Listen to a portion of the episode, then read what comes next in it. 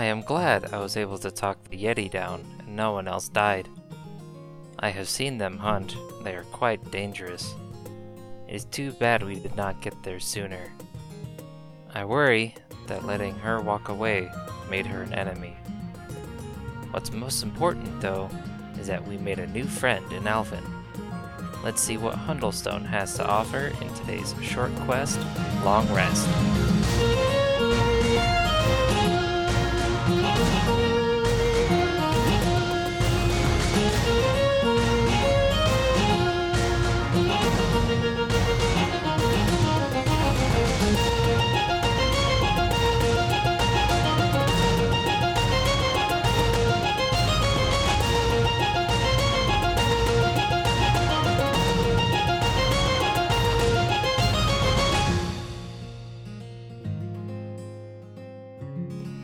Welcome back to Short Quest Long Rest and our ongoing series of Icewind Mail. Yeah. Last session, if you will recall, you left the relative safety of the town of Fireshear and heading northeast along the road towards Icewind Dale, encountered unpleasant weather conditions. A whiteout blizzard that left you stranded in a small cavern, which turned out to be comparatively safe. Uh, in regards to your initial fears that you were perhaps lurking in the lair of some beast. Yup.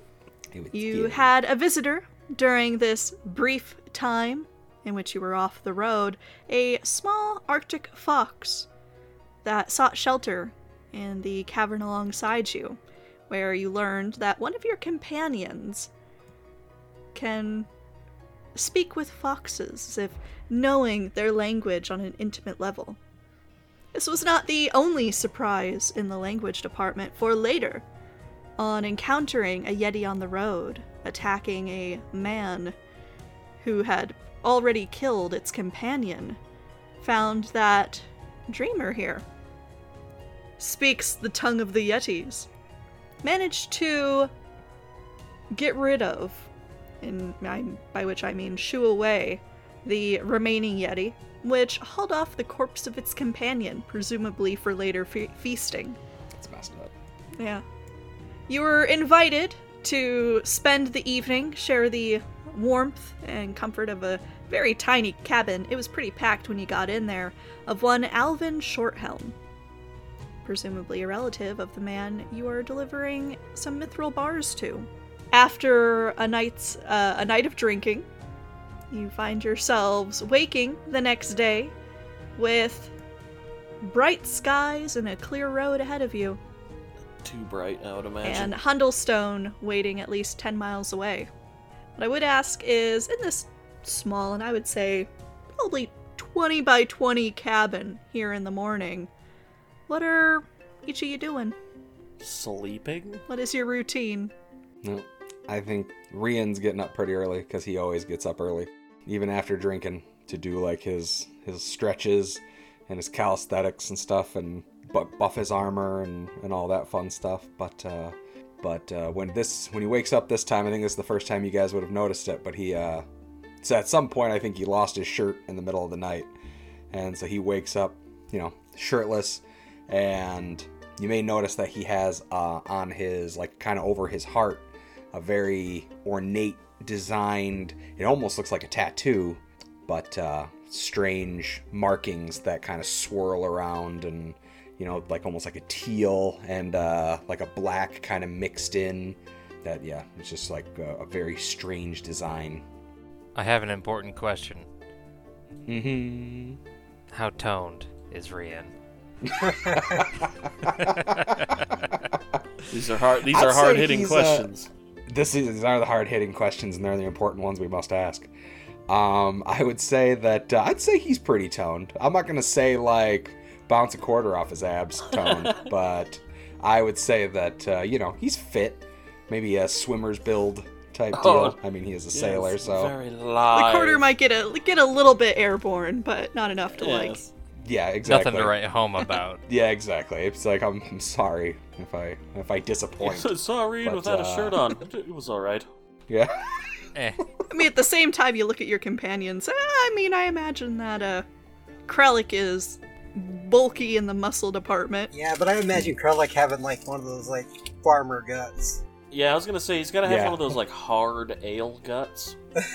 Yeah, where it's like it's Or it's like yeah, it's stiff as a rock, Yeah. but it's like it still looks like a belly. like the the ones you He's see on probably every built like a power lifter. yeah exactly like he like every like tough man contest guy you ever see who looks like he's just a big chubby like let himself go but somehow can like lift two battle axes over his head for like three hours at a time. So I think, uh, yeah, I think at this point, Felgren's still just groaning on the table where he fell asleep. yeah, Um, you probably find Rian doing push-ups. Which is really very funny because Alvin is sitting at the head of the table, using what little space there is to essentially kind of enjoy some cold breakfast rations in the morning. morning. Uh, Breakfast of Champions. it ha- has been incredibly polite to his house guests, has not woken you up from your slumber, but uh, the scent of nuts and berries, dried nuts and berries, is very strong in your nostrils as you kind of groan and turn your head, and you feel, with your eyes shut, two fingers press into your forehead and just kind of slide your head back a couple inches away from his food. Oh, apologies. Oh, is it always, Don't mention always it. so bright in here? Oh, it's brighter outside. Would you like to see? Oh, God. I just kind of groan and sit up. Hair is not done. Looking all, looking like he's got some pretty bad, bad head. And uh, you see as you sit up, uh, Rian, Alvin is like grabbing the table, Mm-hmm. which you notice now is very, very wobbly. Like it's it's well made, but it is old.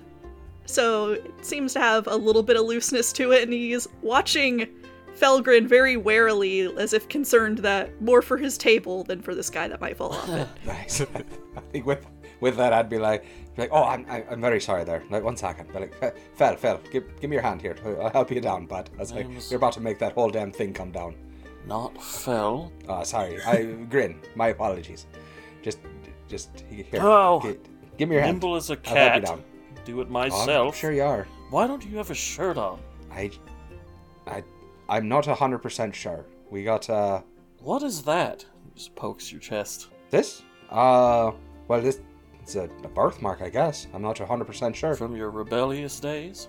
no, it's- I feel not like t- birthmark means you were born with it. Yes, I'm well yeah, aware. exactly. I'm Thank not. you. This this wasn't Alvin. a tattoo. I, I never got this done. It it's uh yeah. I've had it since I was since I was a boy. Since I was a, as far as I know, I was born with it. Peculiar birthmark. I've actually had a few people mention it before, but uh, I mean, how do I know? Well, I'm not one to talk. oh yeah, because you got the the all the stuff coming up your neck and stuff like well, that. it's all too. over his like arms and chest.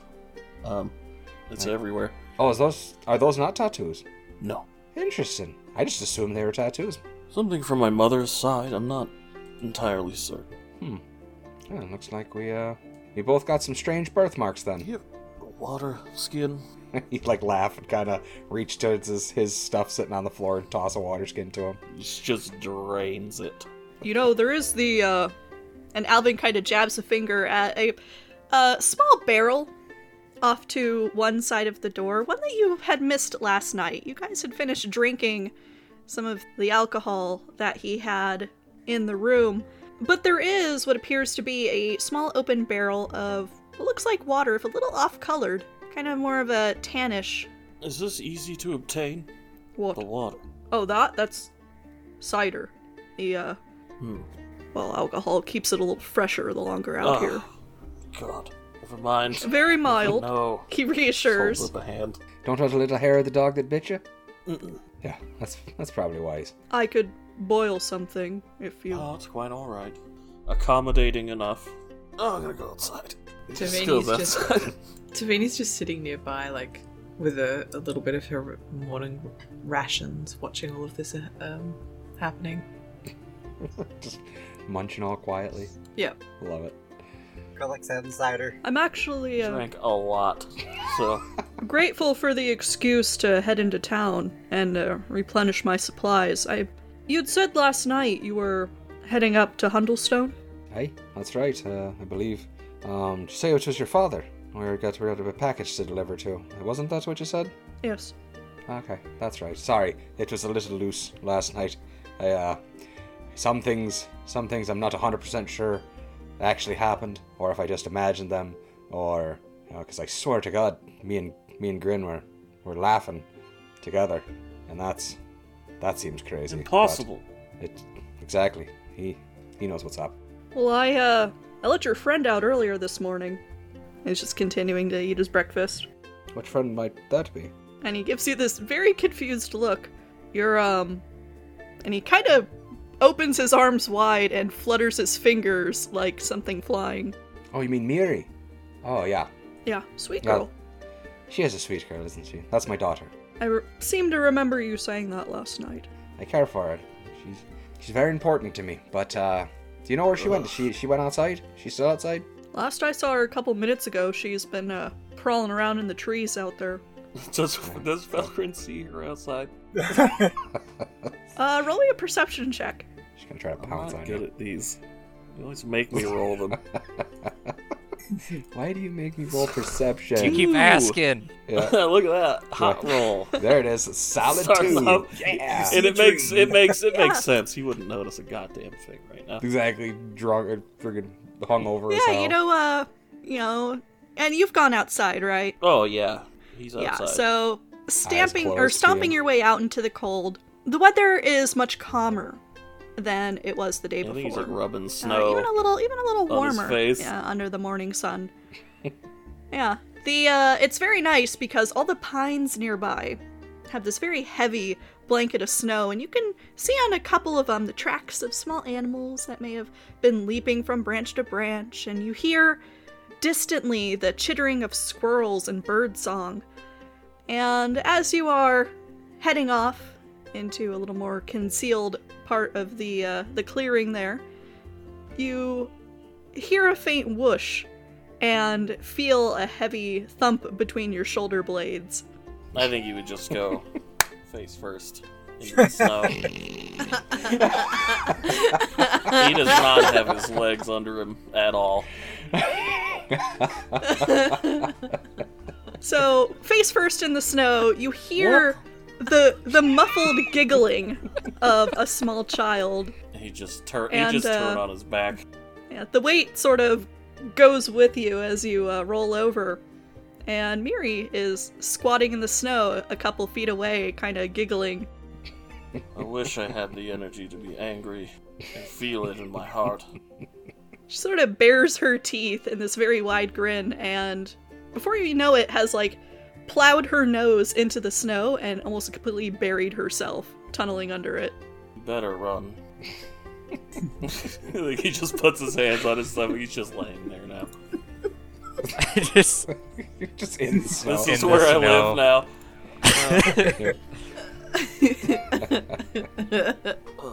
Rian! Yeah, I think Green at that point is already walking out to the the, the entryway and calling out for Miri. They're like, Miri, where are you? Over Are here, they like visible from where? moron. Felgrin is visible, Miri is not, but the snow is very much disturbed around him, and there is a small lump sort of under the snow cover. Nice. what the hell happened to you, Your Grin? pet attacked me. You hear very muffled, need pet. Basically a pet. Ah, she's no pet. Did she get you though? That's good. Miri, oh yes, getting me when I'm hungover. Yes, very impressive. Hey, sometimes you got to strike A one with uh, iron hot. small bronze head emerges from the snow, and there's like a small heap of it pe- uh, heaped atop her uh, brow there. Mhm. She kind of shakes it off and blows out her nostrils. You're like, ah, there you are. So you've been you've been working on your attack, I see. He never saw me coming. I had a girl. Rolls his eyes. Yeah. but in the future, perhaps not uh not attacking those that uh don't know it's coming right off the bat, you know. Don't don't test out your new your new skills on poor on poor Grin when he's uh when he's just waking up. I have up. to say, attacking someone when their back is turned is the best way to do it. Right? She nods in sage agreement. He just he just he'll push himself up. I think the cold has kind of woken him up, and you know the shock of being assaulted. How about the uh, the rest of you? Nefarious creature. Nefarious. Cider's outside, so I guess Krellick would kind of be watching them because he went out to get some. It's uh it's just in the uh inside the doorway. So it's indoors, but there's a small tin cup there on a shelf beside it. That uh it only it seems there's only the one, so you're just kind of have gotten that out unless you use one from your own mess kit and so there's no ladle. It's literally just dragging it through, uh, skimming the surface there and topping off. Oh, top off he does. Yeah.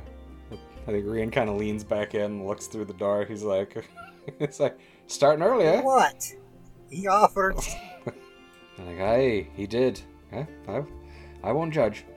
What's uh what's Dreamer up to this morning? Alvin, Yes.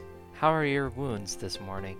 You know, as he kind of rolls his shoulder experimentally, and as he does that, he winces.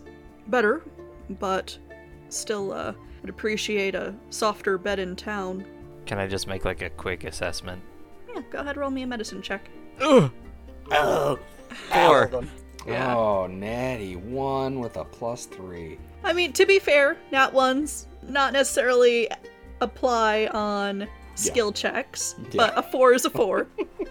and uh, he, he looks bruised, and you can see that there's uh, very plainly scabs that have formed.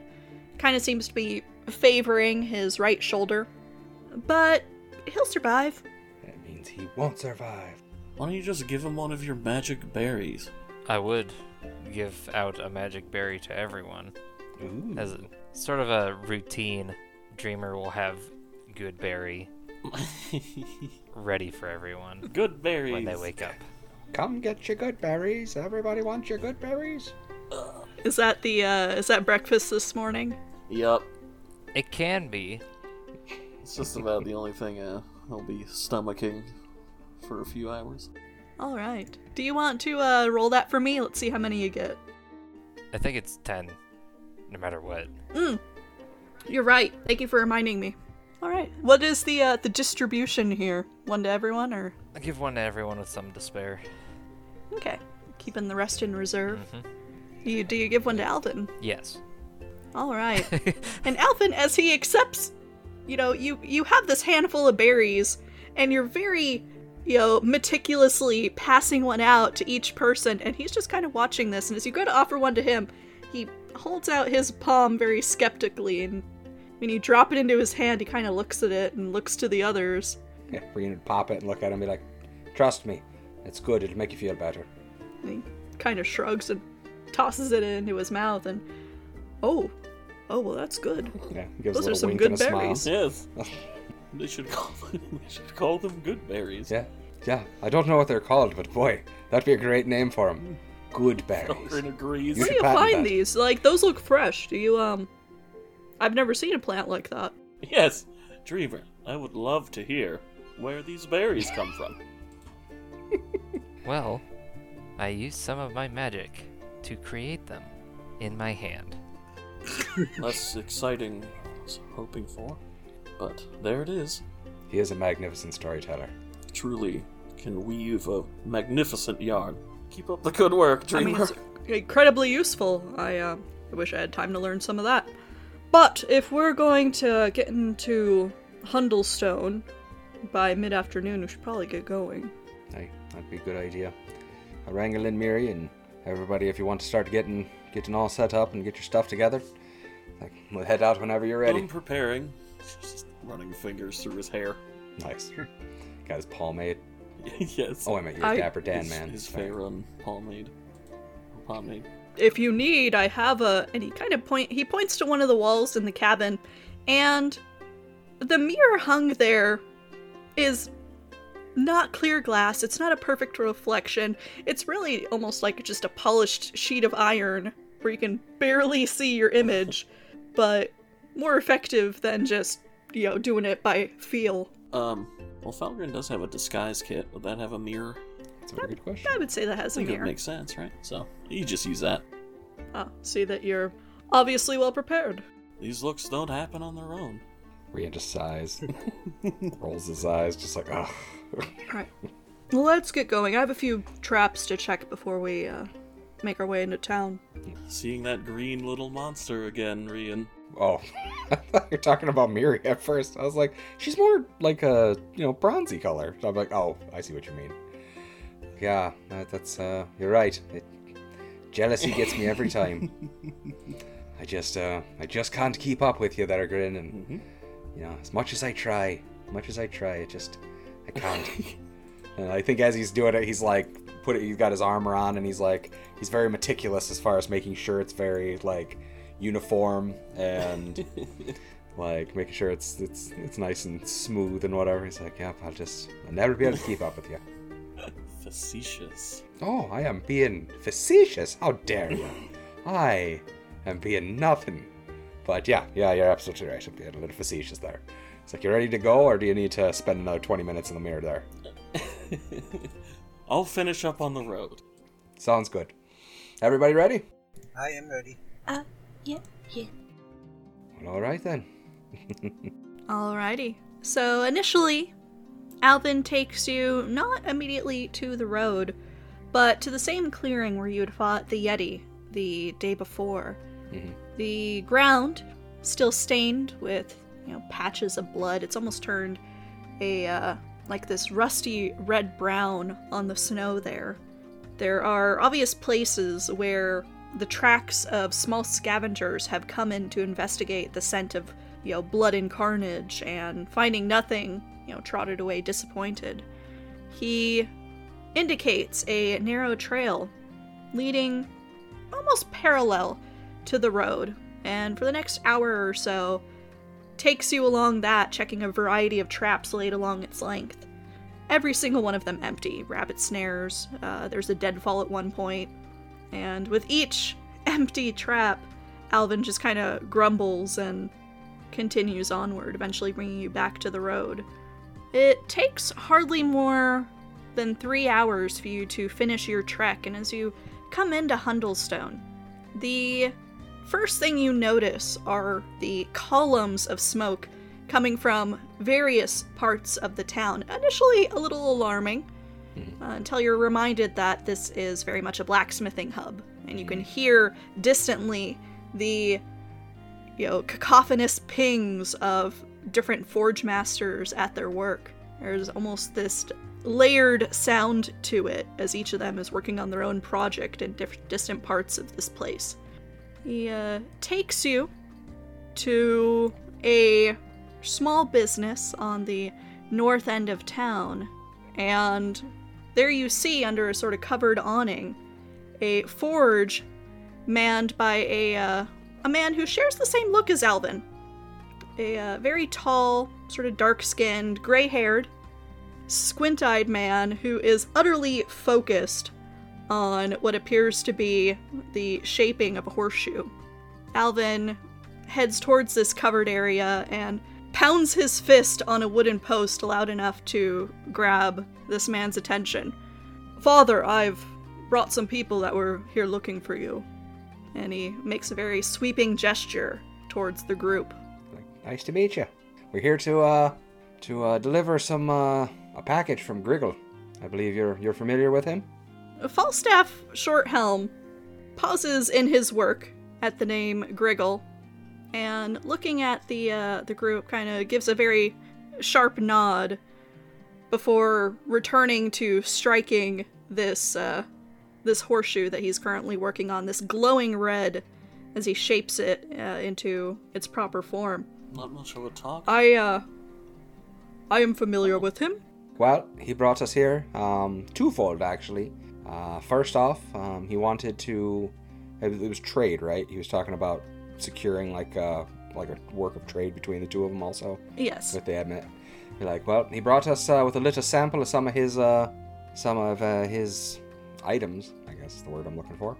And and I nod to Vini because was she carrying it or did I grab it from her? I had it. That's right. I grabbed the the adamantine because it was so heavy. She is very that's- small.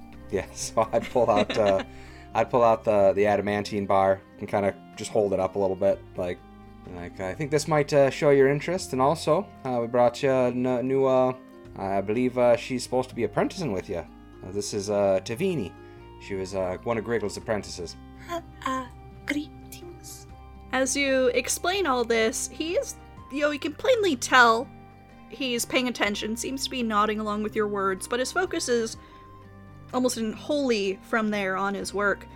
And uh, he says finally, Right, uh, just give me a few minutes to finish this up and I'll be with you.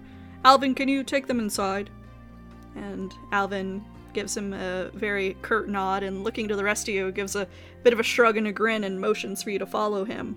You uh, enter, attached to this small business, a large sitting room. Uh, first passing through a sort of mud room where you're prompted to take your boots off or at least shake off the snow. The interior of the kitchen, the sort of common room that you're brought into, is small. Round table in the center, several cabinets, a uh, cooking station off to one side, and there is a dwarven woman there with the same sort of, uh, you know, dark hair with steel gray elements in it, who is currently bustling around the kitchen, seemingly cleaning up after preparing breakfast. And when uh, she sees Alvin, her face just lights up in this grin. Oh, my boy! And he kind of has to duck down for her to uh, grab his cheeks and give him the little shake. I wasn't expecting you for another day or two. What brings you? And who are these? And she kind of leans out around him to peer at the rest of you. Hi, we're just uh just uh Luskan deliverers coming to drop off some some packages to your I'm assuming your husband because the way you're shaking Oh, his yes. cheek that means that's got to be your son. So, uh but yeah, we're coming to drop off some packages and uh maybe do some trading around here and then we're heading up to Ten Towns afterwards. And uh, she kind of pats Alvin's cheek and then motions for the rest of you to uh, to take a seat in her small kitchen. I'd uh, I'd offer you some hospitality, but I just finished pr- uh, cleaning up. Perhaps I can, I, I could put a kettle on. Would you like Sounds that? great. Right. And she bustles her, uh, or busies herself with preparing that, uh, talking all the while. You said you're from, uh, Aluskan, was it? Uh, I guess that's where we, we all signed on originally. Uh, well, some of us. We picked up a few uh, a few stragglers along the way. And, uh, we can't be the end of the road for you here. You didn't come all this way just to deliver to Hundlestone. No, no. Like I said, we're heading after this. We're uh, we're packing up and heading up to Ten Towns. We still have over half our packages still delivered up there, and we assume that most of them are around that area. Oh, I'm almost sorry to hear it. Ten Towns has, uh, been a changed place the last few years. Of course it has. So we've heard. Aye, you don't see a lot of visitors from there anymore, nor many going to it. Have you have you heard any news about it? As far as I've heard, there's uh, there's been some troubles up there, but we, we haven't gotten any you know exact uh, reports or anything. Just want to make sure. I actually have kin up there. Just want to make sure everybody's all right. I don't know that you'd uh, hear anything accurate. Everything coming from there is uh, about, you know, it being dark up there all the time, which, and she kind of leans and glances out the window where the sun is, you know, pretty high overhead. It's about noon or just past. hmm I don't understand how on the other side of the mountains there could be no sun. I don't believe it myself. I, well, we're gonna be heading up there. We can get the truth of it, but uh, yeah, I was hoping you'd have more more details. See what we're walking into. Terms like end- endless night are hard to believe. I, Pretty nights, though. You see the lights from the, uh, the aurora on the other side of those mountains sometimes. Very beautiful. I guess you take the silver linings where you can. She nods at that. That's what I taught my Alvin. Hey, wise woman. It's how my mom taught me too. Oh, your mother's a wise. Wait, you already said that. she kind of yeah. gives you a very broad grin. Seems to be a, a very cheerfully disposed dwarf, and she uh, starts setting out tea mugs as the kettle begins whistling. And about that time, her uh, husband, Falstaff, comes in, and you can hear him in the mudroom sort of shaking and stomping snow and mud off his boots. And as he comes in, she sort of snaps her fingers at him and points uh, back to the mudroom. Nice. You don't wear those boots into my household. oh, woman, that. Uh, uh, it's my own house, too. Right, but we have guests. I'm allowing them to wear them, but not you. Just smiles. He's just Yeah, looking thinking- back and forth. Rian's got a big grin on his face too. He's like, "Oh, I love this woman." Yeah. Okay. So Falstaff just kind of gives all of you this look of "Don't say a goddamn word." Yeah. before going back out into the mudroom, and you can hear him grumbling good naturedly as he pulls his boots off and comes out or back into the kitchen in uh you know sort of this not dirty gray, but very much off-white socks. Your maiden name wouldn't be Iron Fist, by chance, would it? Rhea would laugh at that. He's cracking up. No, I'm not a No. Oh, just curious. But does that name have significance to you? I think he's just. No, Yeah, that there might. If you, you say no, he just stops. He's like, oh, okay, we'll just we'll just let that joke lie then. um, just r- reminded me of someone. That's all. Right, well, I'm sure that she's an impressive woman. Mhm. Could say that. Say she rules over her household. And Alvin And uh, Alvin, when Falstaff comes in, kind of like grabs the bottom of his chair and scoots it over. And uh, there being no free seats available at the table, his father, much like the wife, sort of snaps his fingers and motions Alvin up. And with a grumble, he gets up and Falstaff takes his place. Right, peck and order in the house has already been established. Rolls downhill, but uh, you have my condolences. Like, like nod towards Alvin. Yeah, he's kind of standing behind his father and rolling his eyes, but, you know, has that cheerful grin that this family all seems to share amongst one another's. But, uh, Falstaff, you know, tips back in the chair and, uh, taking up Alvin's tea, you know, sort of drinks about half of it down before putting it back, right. Savage. So, uh, you came here with a delivery for me? I I take the adamantine and kind of slide it across the table a little bit to him. I'm sure it doesn't go far because it's not like it's gonna slide across the old ass wooden table, but Yeah, it, it kind of, it almost scrapes a little. It's Yeah, just- very dense. And, uh, not as cool as It I wanted it to be. It gets about halfway to him before he kind of motions, uh, let me do it. And he reaches over and good- picks it up and It's a uh, good effort. hefts it with this bit of a, almost a bit of a groan because it is a very well made bar. And he turns it over and peers at it very closely. And Tavini will produce the letter that came with the package. She's been keeping it in her journal. He, uh, he sets the bar down and with a very curious look sort of accepts the letter and for about a minute or two sits there in silence reading it over. Before looking at you Tavini he uh this bit about a new forging method or refining. Would you happen to uh know any details for me? And he leans over like as if eager for a secret. Uh, uh, not as much as Griggle does. Oh, and here I was hoping uh, I might be able to reproduce something like this myself. This is very finely made. Well, start trading with Griggle, and sure that might be a possibility at some point. His his uh his forge is very very uh complex and uh yes. You know, the last I recall of Griggle, he was a complex man. Mhm. How is the old bat? He As crazy as ever. That strikes me as a given. Yeah, I Cheerful in his way. continuously looking for methods. Oh, there were methods. I still don't think he knows what they are. Yeah, uh, if you ask him, no, no, there wasn't methods, and Memory of a goldfish. That's a good way to explain it.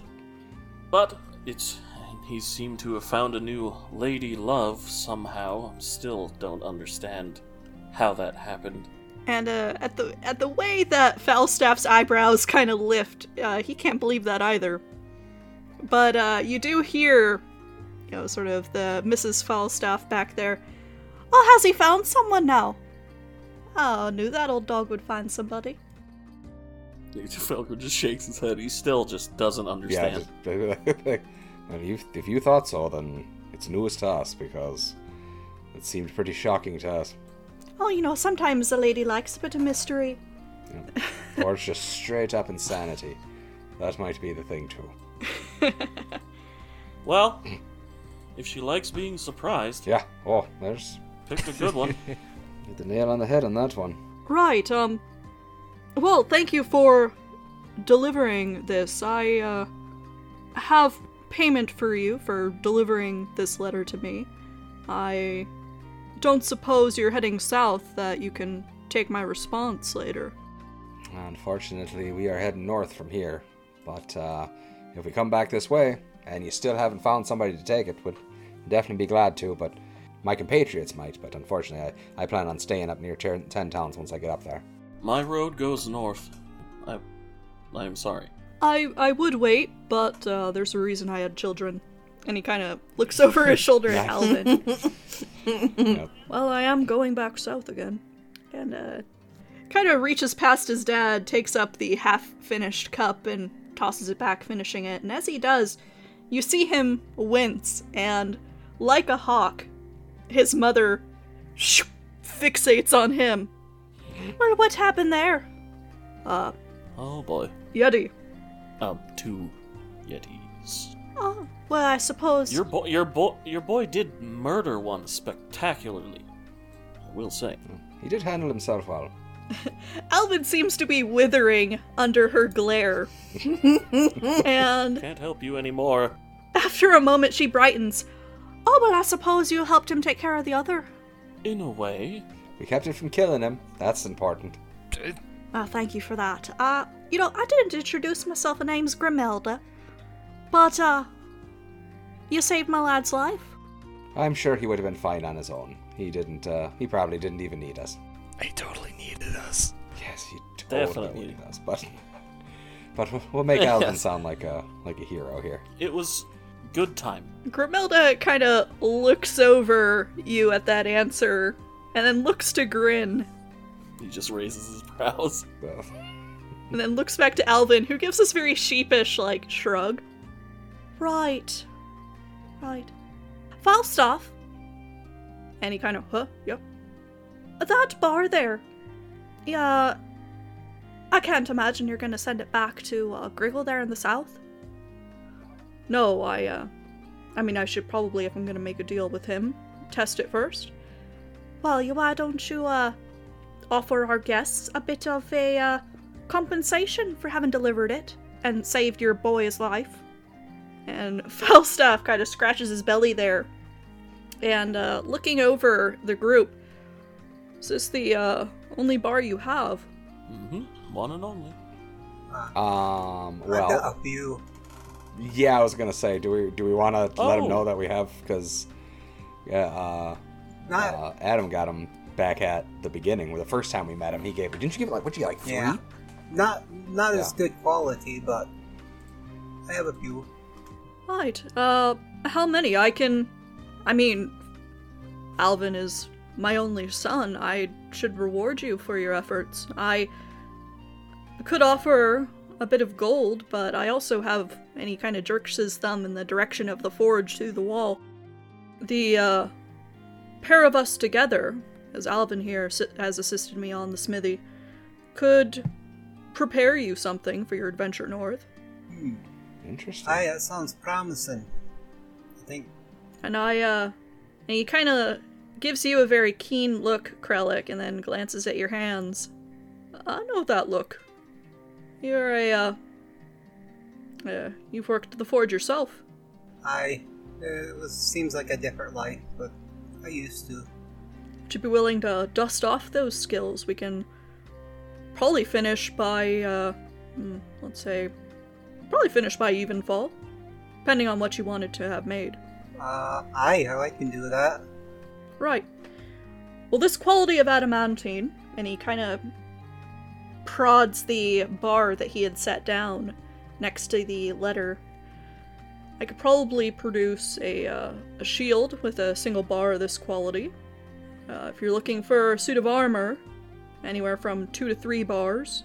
Weapons, you know, I I could manage a, uh, you know, perhaps a long sword with two bars maybe even a hammer with three if you really want a uh, something for cracking skulls.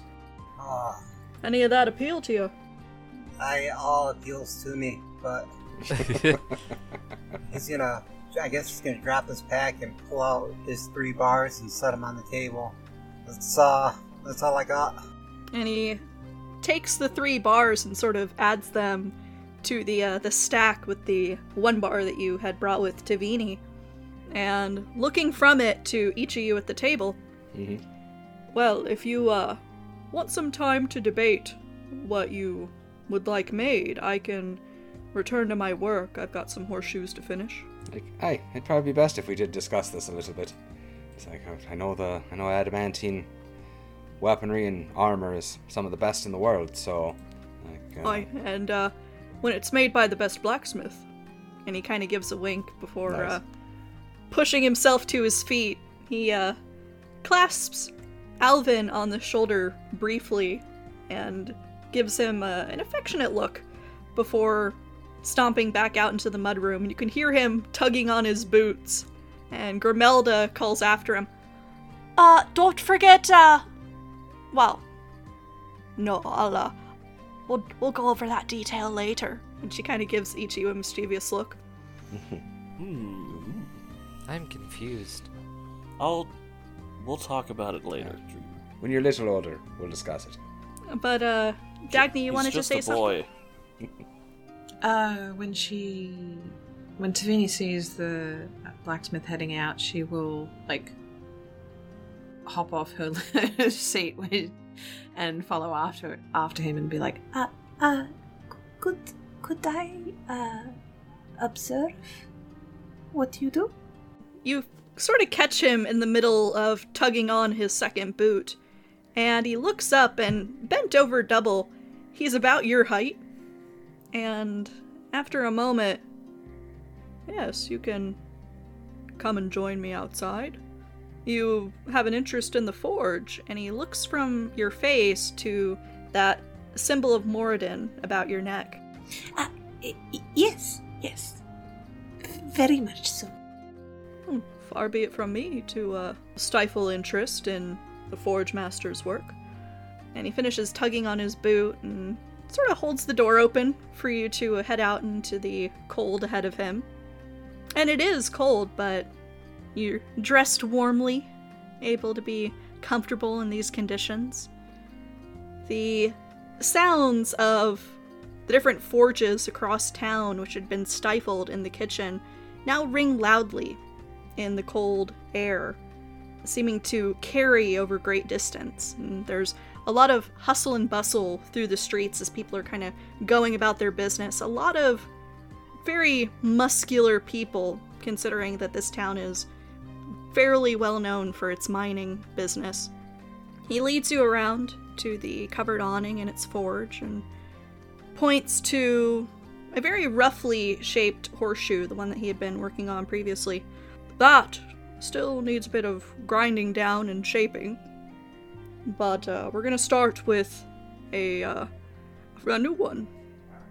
Have you worked with horseshoes before? Uh, y- y- yes. Uh, I yes. And you see as he goes over to where there is a uh, a bucket of long, sort of a medium width iron bars, each of them about a foot and a half long or so. I uh, start with these, and we're just gonna shape them into their curve, and you know they need a bit of reshaping depending on the uh, horse that you're working with, but I like to have them started before we uh, meet up with different owners. I'm no farrier, but it's good practice. And while you two are uh, working on that together, heading back into the kitchen, what are you guys gonna have made?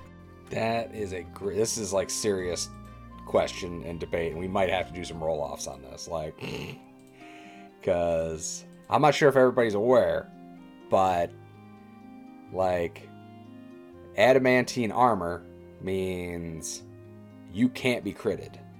Adamantine weapons essentially mean that if you hit, you crit. Mm, I'm looking at the adamine, adamantine longsword. Whenever you hit object with this weapon, oh, maybe it's an object. Sorry, Object. object. Sorry, my bad. So when you hit an object with this weapon, you crit. So you can break shit really easily. So okay, that's that's not as good.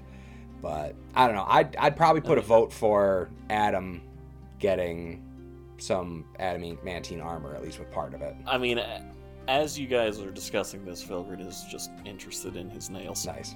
in cleaning them. Yeah, I guess you don't. There's nothing. I mean, I guess an adamantine Nothing. dagger or something doesn't do you a whole ton of good. Like, what are you gonna do? Break down a door with it? If we're splitting it evenly, I'll take mine in bar form. Like, well, I think this one is more uh probably best if we we find a good use for it. And Gold is useful. Aye, but an unparalleled set of armor. That's that's quite a bit more useful than you know some pittance of gold. To each their own. I think I could use a new shield. Hmm. As far as I'm concerned, they are, at least those three, are yours, aren't they? I. But Then do with them as you will. so what do we want to do with them? I don't know. Suppose you ought to figure that out. Yeah, I mean, I guess we could we could play it that way, and that's that's perfectly fine because that's what I would I was thinking of doing anyways. Was I Felgrid wanted It is definitely of the mind of ownership. Gotcha. Is nine tenths of the law. Yeah, law. and and I was thinking Krellic for armor or shield or whatever. Either way, so so yeah, essentially yeah, whatever you want to do with those three. So three. essentially, And we're then- spending all this on Krellic. Uh, not all of it. I mean, there's there's four bars. She said two or three for armor, one for shield. I'd, I'd imagine since you're a dwarf, it would be two. The way that it works is if you're doing a shield, it's going to cost one bar. Mhm. Medium armor will be two. Heavy armor is going to be three. And if Oh, we're okay. talking, if we're talking weapons, a light weapon or ten pieces of ammunition is going to be a single bar. So that'll be like arrowheads, darts, etc. Gotcha. If you're looking at one-handed melee weapons, that's going to be rapier, longsword, short sword. That's going to be two bars. Oh wait, no, short sword is technically light, so it'd be one bar. And a heavy weapon is going to take three bars. The way I see it, when Krellic is hit by things, he doesn't fall down often. It's true. If he doesn't fall down, they're less likely to hit me. I I will not argue that logic. If he has better armor, he won't fall down even less. Or more. More, I should say. that was quite eloquent. Aye, that was But- nicely put. Hey, Like, can't be on all the time. This is an opportunity with three bars. This is only, you know, coming from me as a suggestion Mhm. to snap up some adamantine plate.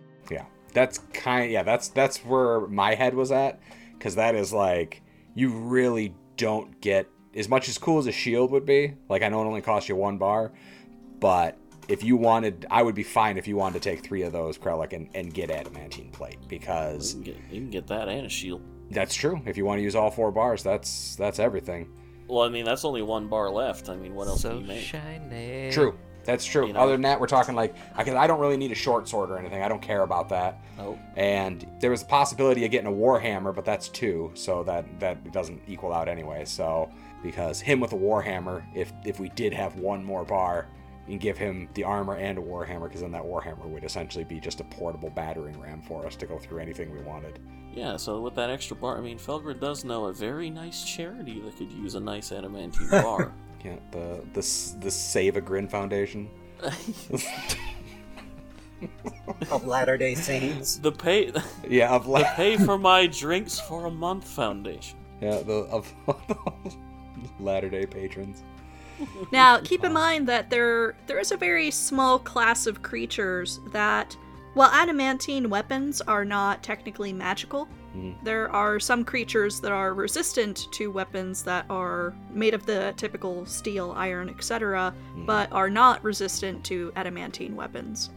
There's, it's a very like sort of narrow window where you know creatures vulnerable to uh, nothing that isn't adamantine or silver but before you get into like oh it's resistant to non-magical weapons So, Krellic will be big, loud, and wearing shining, sparkling armor. Yep. It's Okay. a perfect target that isn't me. There you go. Now, meta I support speaking. this. Yeah, I was gonna say, meta speaking, If we give him the the only thing about giving him the plate and the shield, it's like a hat on a hat. There's no reason to have non-critable stuff for both those things. You know what I'm saying? So Well, it almost feel like if someone's going to use a short sword or something else, it might almost be. I don't even know what we what would be good you also then, other than you that. also use a shield. Yeah, but even I mean, don't get me wrong, that does sound great, but that's short. I mean, that's two levels. After soon as I hit level, well, I guess I will be using it for because I said I was going to be go versatile. And and so I- Dreamer wouldn't use it because it's metal. Yeah. that's right. He can't use Dreamer- it. I was going to say, well, yeah, Dreamer uses a shield. I was like, oh shit. Dreamer's right, not he like chiming in. Well, Nice, you could he's- always hold on. You could always hold on to it, and uh, you know maybe you get more adamantine later. That's not a bad call. I mean, there's there's no reason why we have to spend it now, and just hold on to it or sell it later for something. If like if we're you in know a if real we're in bad, a yeah, if we're in a tight spot, you'd sell it for for gold or yeah, it's because it goes for a shit ton, doesn't it? It's like yeah, it's pretty. it's It's, in like pretty pricey. thousands, right? There's a reason Felgrin wanted it. Yeah. Um, oh, I know.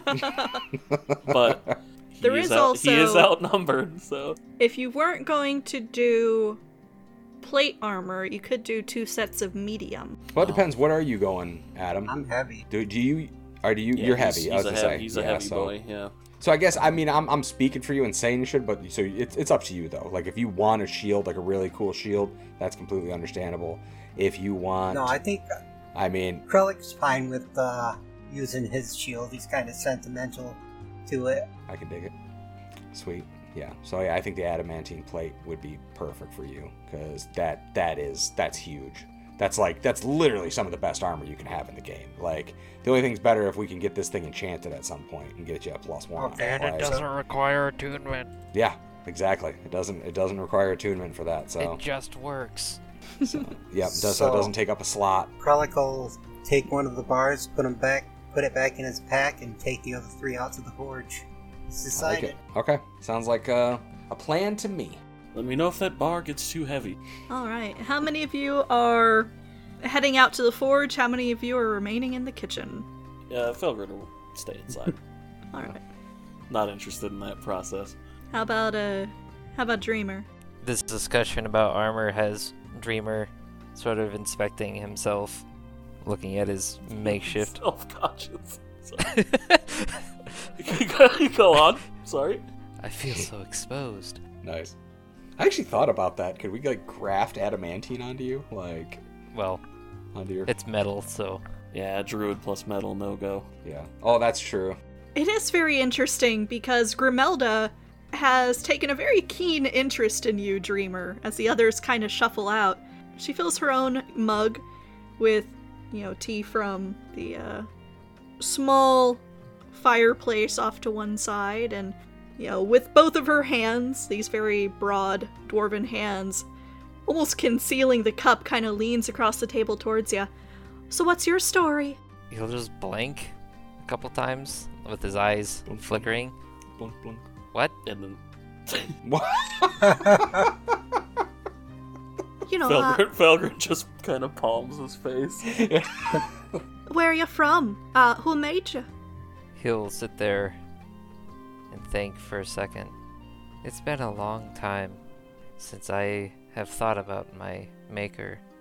I don't know if I can really recall his name. I remember his face very well, but words words lose meaning as you lose their attachment to them, if that makes sense. It doesn't to me. Felgrin shakes his head. At the same time that Felgrin is shaking his head, Grimelda, who's just riveted, leaning across the table, is nodding slowly. Oh, he's so mysterious. There's a difference between mysterious and confused. You know, before I came up here to Hundelstone, I lived in Waterdeep, and I tell you, you, you don't often see Warforged and, and none like you. But, you know, I, there was one I recall, very interesting chap. He, uh, went around with a big hammer across his back, and I know he fought in the arena down there. I don't recall him being very good, I never heard any stories, but had this, you know, almost a bit of a melancholy to him. And I don't know why, you just reminded me of that. Thanks? Oh, you're welcome, dear. If it's anything to you, I don't know that there are any Warforged forged people like yourself up north. But if you come across any, I mean, tell them Grimelda says hi. I do, I do. I'm just so fascinated. Note to any Warforged.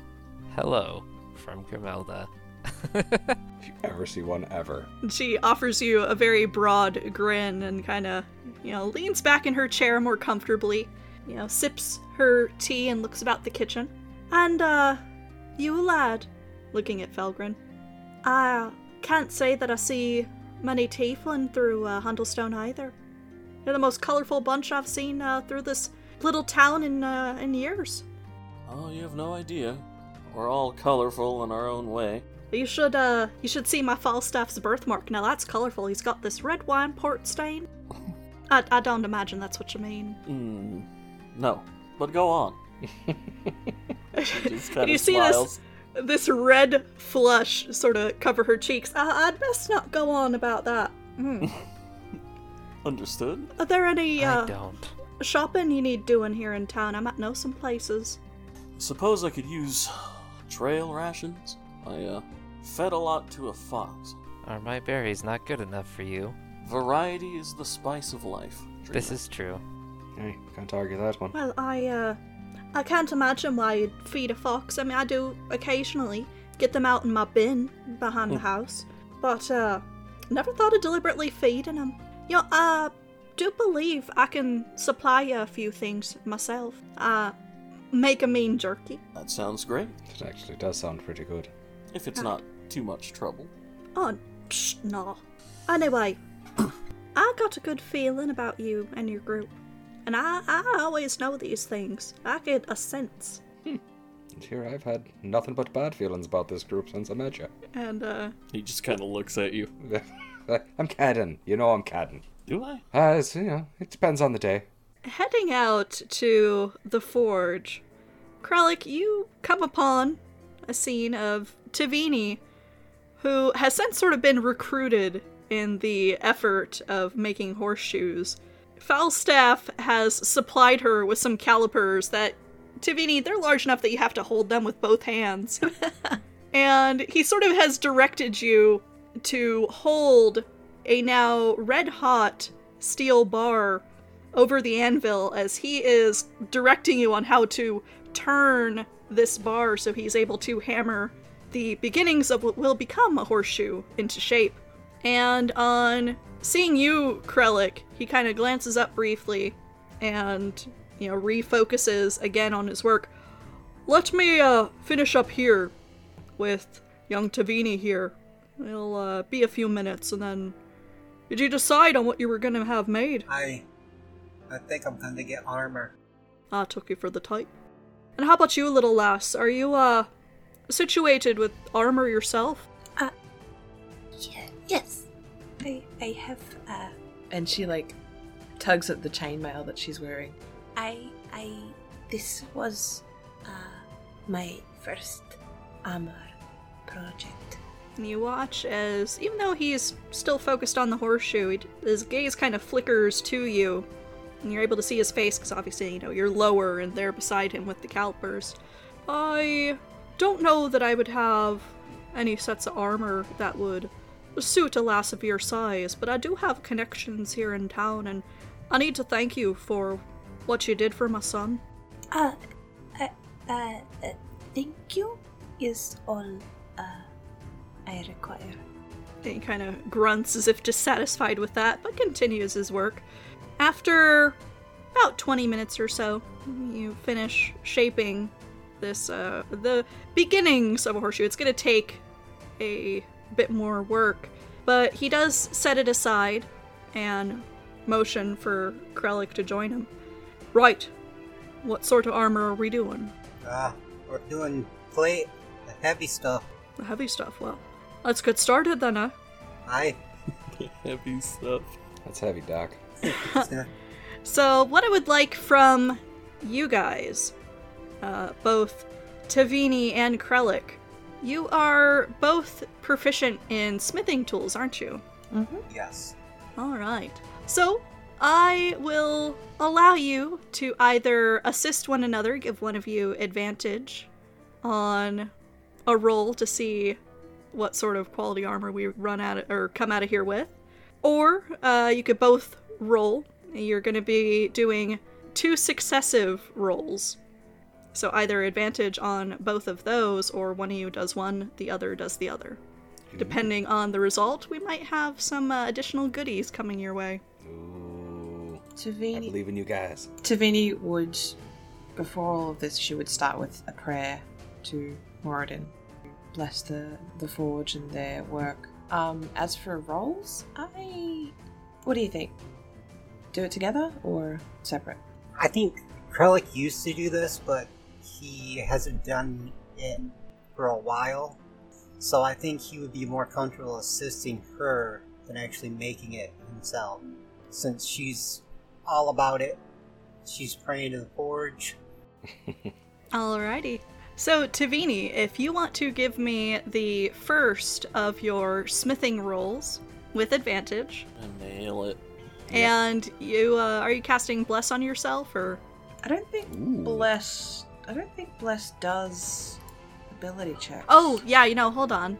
Here I am thinking, what did I You might maybe guidance. guidance. That's the spell. Yeah. I don't have that at the moment. Uh, Ah, gotcha. I don't know if you can you put guidance on yourself. That's a very good question. I don't know. I'd like to use my skill pep talk. Then, for the sake of the prayer that you send up to Moradin, make me a religion check before you begin. Alright, 13. So, grasping the amulet to Moradin about your neck, you murmur a brief prayer, and you do notice that Falstaff kind of, you know, bows his head through the extent of it. And afterwards, and you begin your work here at the forge, would you give me the first of those smithing checks? Uh, what would that be? Because there's no. That would be a 1d20. Well, let's see. A heavy armor plus strength. Plus proficiency? So, whatever your strength modifier is, as well as your proficiency bonus. So, that's the first one. Do you want to roll the second one? And if you hit advantage? shift up, you can just repeat it, and it'll pop right back up to the last one. Alrighty. So, 11. Starting your work, it is a little intimidating having two older, more established blacksmiths working over your shoulder. Falstaff, or Falstaff, you know, they're off to one side, sort of acting as an assistant in the same capacity as Krellick, is able to guide you, help correct some mistakes that you make in the beginnings of shaping this armor. If you would like to give me your next two rolls. Nice. Nice. 23. Nice. All right. Slapped it. Yeah, hell And yeah. Nat 20 on the with- last one. Oh, yeah. That, Yeah, yeah. That is. Hell yeah, it's a nat 20. I don't know why I didn't show it as as, as green. Green? It is. probably because it wasn't like a deliberate skill check. Oh, gotcha. Um, but yeah, that's awesome. Yep. Alrighty. You a forging fool. So, with both Falstaff and Krellick, they're sort of guiding you. And that prayer to Moradin said before the forging process, you start gaining your confidence. It is almost as if you can feel your god channeling through your work, and it's a bit like that sensation when you were first forging your symbol to Moradin. You know, you can almost feel the Forge Master's presence there at your side. And even Falstaff is kind of giving your very small halfling self, as you're concentrated on your work, some appreciative glances as through your own sort of very tiny cleverness, because you are a very intelligent young woman, you are able to almost minimize how much metal you have to be using, or sorry, I should say, craft probably the most efficient set of heavy armor that the town has seen in a long time yet. And by the time that you are finished, there is enough material that if you wanted to use that last bar, you could probably forge a one handed weapon. What you gonna make? What you gonna make, Tiffany? What you gonna make? Uh, I'm wondering if maybe because it's, you know, uh, Two bars. yeah, I'm wondering if. You could also do medium armor. Well, I was thinking maybe because of its being, you know, Moradin's kind of symbol, maybe a hammer would be a good idea. Ooh. Great thinking. Or So we're doing a To honor Moradin. so we're doing a Warhammer to Moradin with the last of the metal there. is a warhammer the right size? I don't know if that's the right size. A warhammer is versatile, so it'd be just on the extent it is technically one and two-handed. Uh, otherwise, let's see, hammers.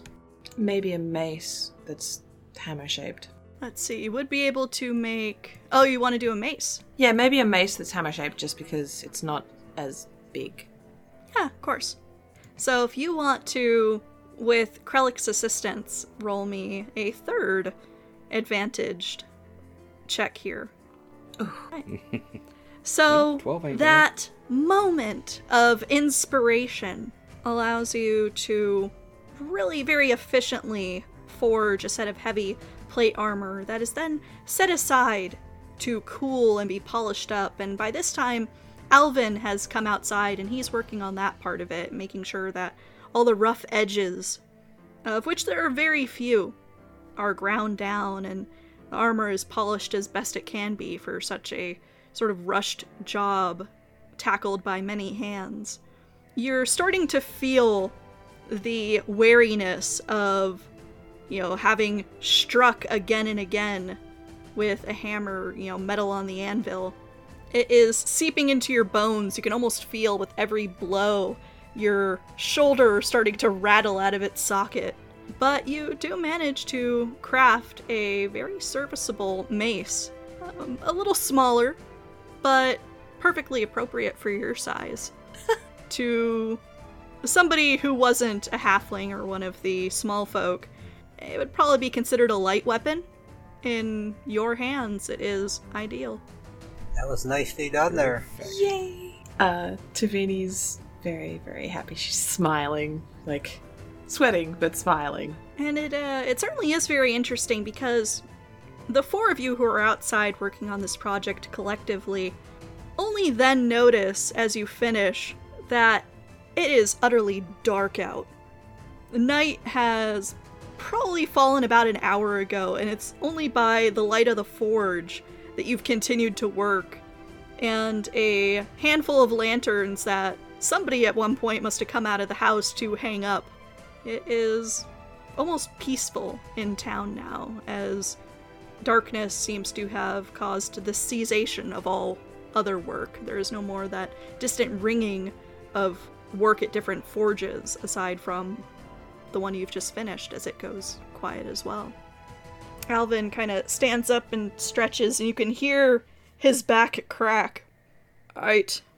Um, good work. I wasn't expecting. And he kind of looks you up and down, Tavini. I mean, no offense. And his father kind of reaches down and thumps you between the shoulders. Fair work there. Who trained you? Ah, I, I was trained up north in, in, in ten towns. Ten towns. There's a couple of quality masters up there, none so great as here in Hundelstone, but I can I can see that. Must have been quite a uh trying to recall the names of some of them up there. Well, I'll I'll remember it over dinner. Speaking of, I'm sure Grimelda may have prepared something by now. Why don't we head inside? Y- yes. Uh, and she's like looking e- excitedly towards the armor and the the hammer that's been crafted, and then towards the house. Falstaff looks over the weapon and armor, then glances at Alvin. We'll save you a plate. Can you finish up here? you just hear the the big man that you'd rescued from Yetis the other day kind of give this groan as Falstaff leads the pair of you inside, where the rest of you have been being entertained by Grimelda over the last couple hours, hearing the sounds of the forge work through the wall muffled. She, at one point, got up and started preparing dinner and doing a head count. You see her ticking off on her fingers. Uh, enlists your help, Rian, and after a moment grabs Dreamer. Right, uh, do you eat? I'm good. Thank you. Well, just 'cause you don't eat doesn't mean you can't learn. You're gonna be needing.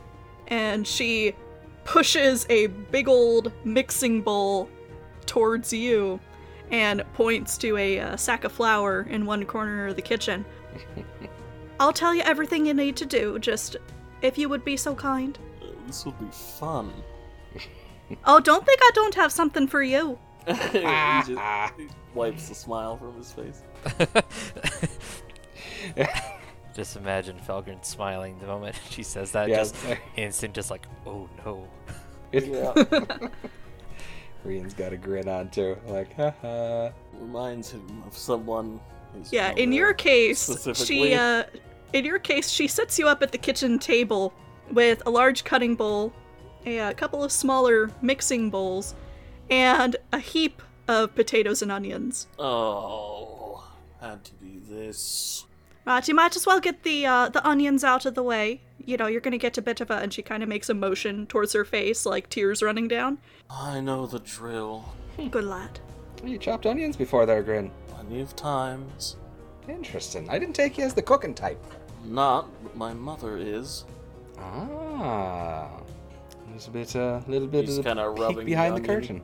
Yeah, rubbing the onion skin off. He, he knows what he's doing. Nice. Uh, cuts off the ends. It's chopping. and it, you know, very pungent scent of onion, not affecting you, Dreamer, but everyone else is tearing up a little as it fills the small space. And Turns his nose up at it.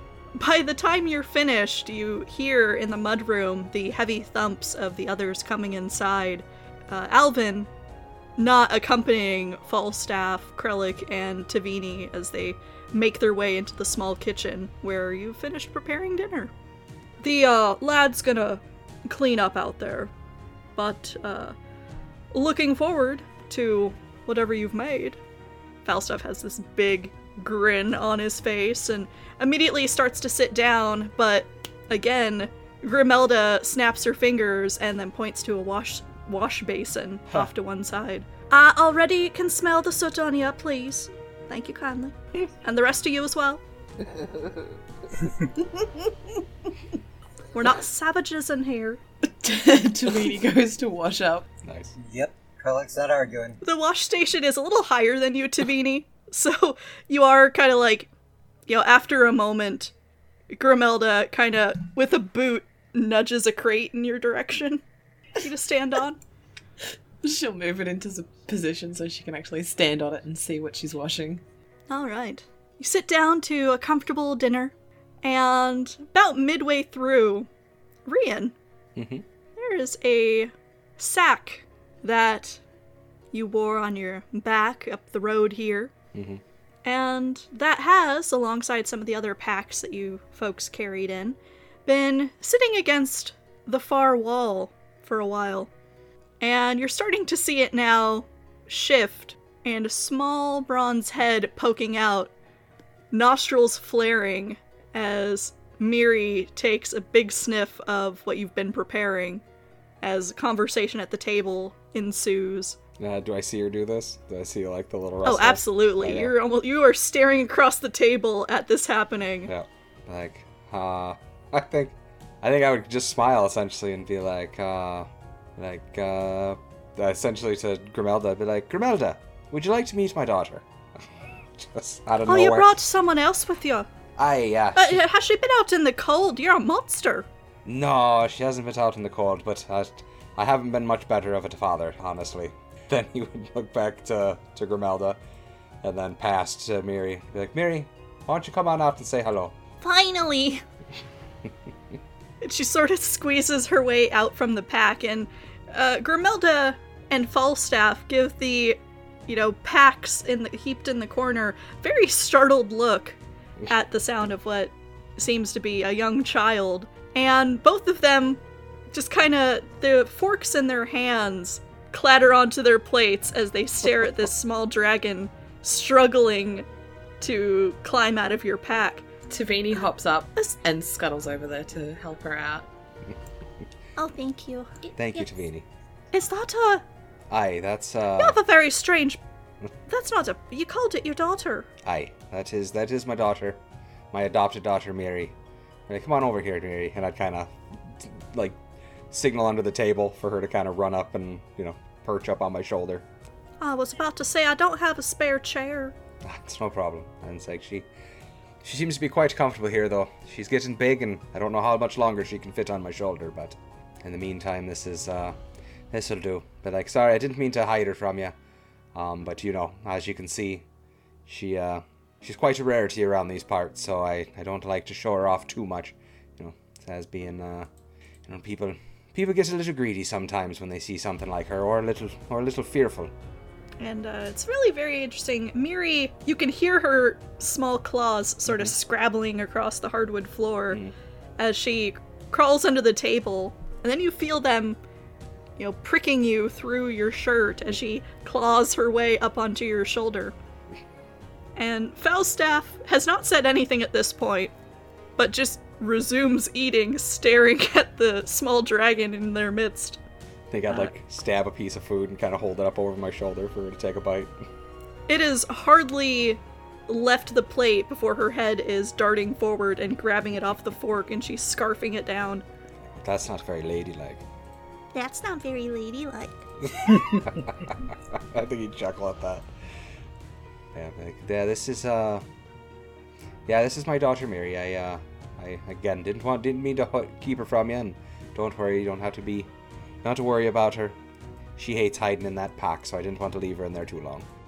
Uh, so Grimelda, who similarly to her husband is staring at Miri, finally goes, You know, I can understand why people might want to steal her. She's gorgeous. Oh, such a pretty thing. Hmm. And you feel Miri kind of sit up a little straighter on your shoulder and she starts preening. Yep. Like, you hear that, Miri? Oh, and very obviously aware of it, Yes. too. Hmm. hmm Yeah, she's a prideful little thing, but uh, doing my best to, to raise her right. In fact, that's actually why I'm heading up to Ten Towns, as uh, as my, my mother lives in Ten Towns, and I, I could use a little help raising her. I I don't honestly don't know the first thing about being a father, so just trying my best. Well, discipline is the preferred approach. Falstaff says as he continues to eat, Of course he does. just does. still staring at his plate. Gotta keep a firm hand on the family. If family. you ask Uncle Felgrin, confidence is key. Grimelda is rolling her eyes at Falstaff's words and kind of mouths, No, really, it's. He's a very sweet man.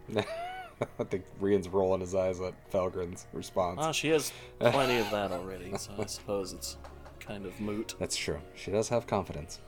At uh, at that point, Alvin comes stomping in, takes off his boots, starts to head to the table, and Nice. gets pointed towards the wash basin. And while he is over there, he kind of looks over his shoulder and seeing seeing Miri. Oh, so you finally introduced them? I, I, uh, I, uh, honestly, with, uh, with all the happenings, I, I forgot about her for a minute, and I feel terrible about leaving her in that pack for so long. I honestly don't think I am, uh, Mary, I don't think I'm gonna keep you in there anymore. We're, we're pretty far north here, and we're planning on, if, you know, if everything goes the way I'm thinking, we're probably settling somewhere near Ten Towns anyway, so... Uh, anybody that sees you along the way at this point is probably going to see you at some point, so I don't think I'm gonna have you hide anymore. All you hear from, you know, somewhere off, almost behind your head, because she has sort of sat up a little Mhm. On your shoulder, is this relieved sound. I, Like, I'm so glad.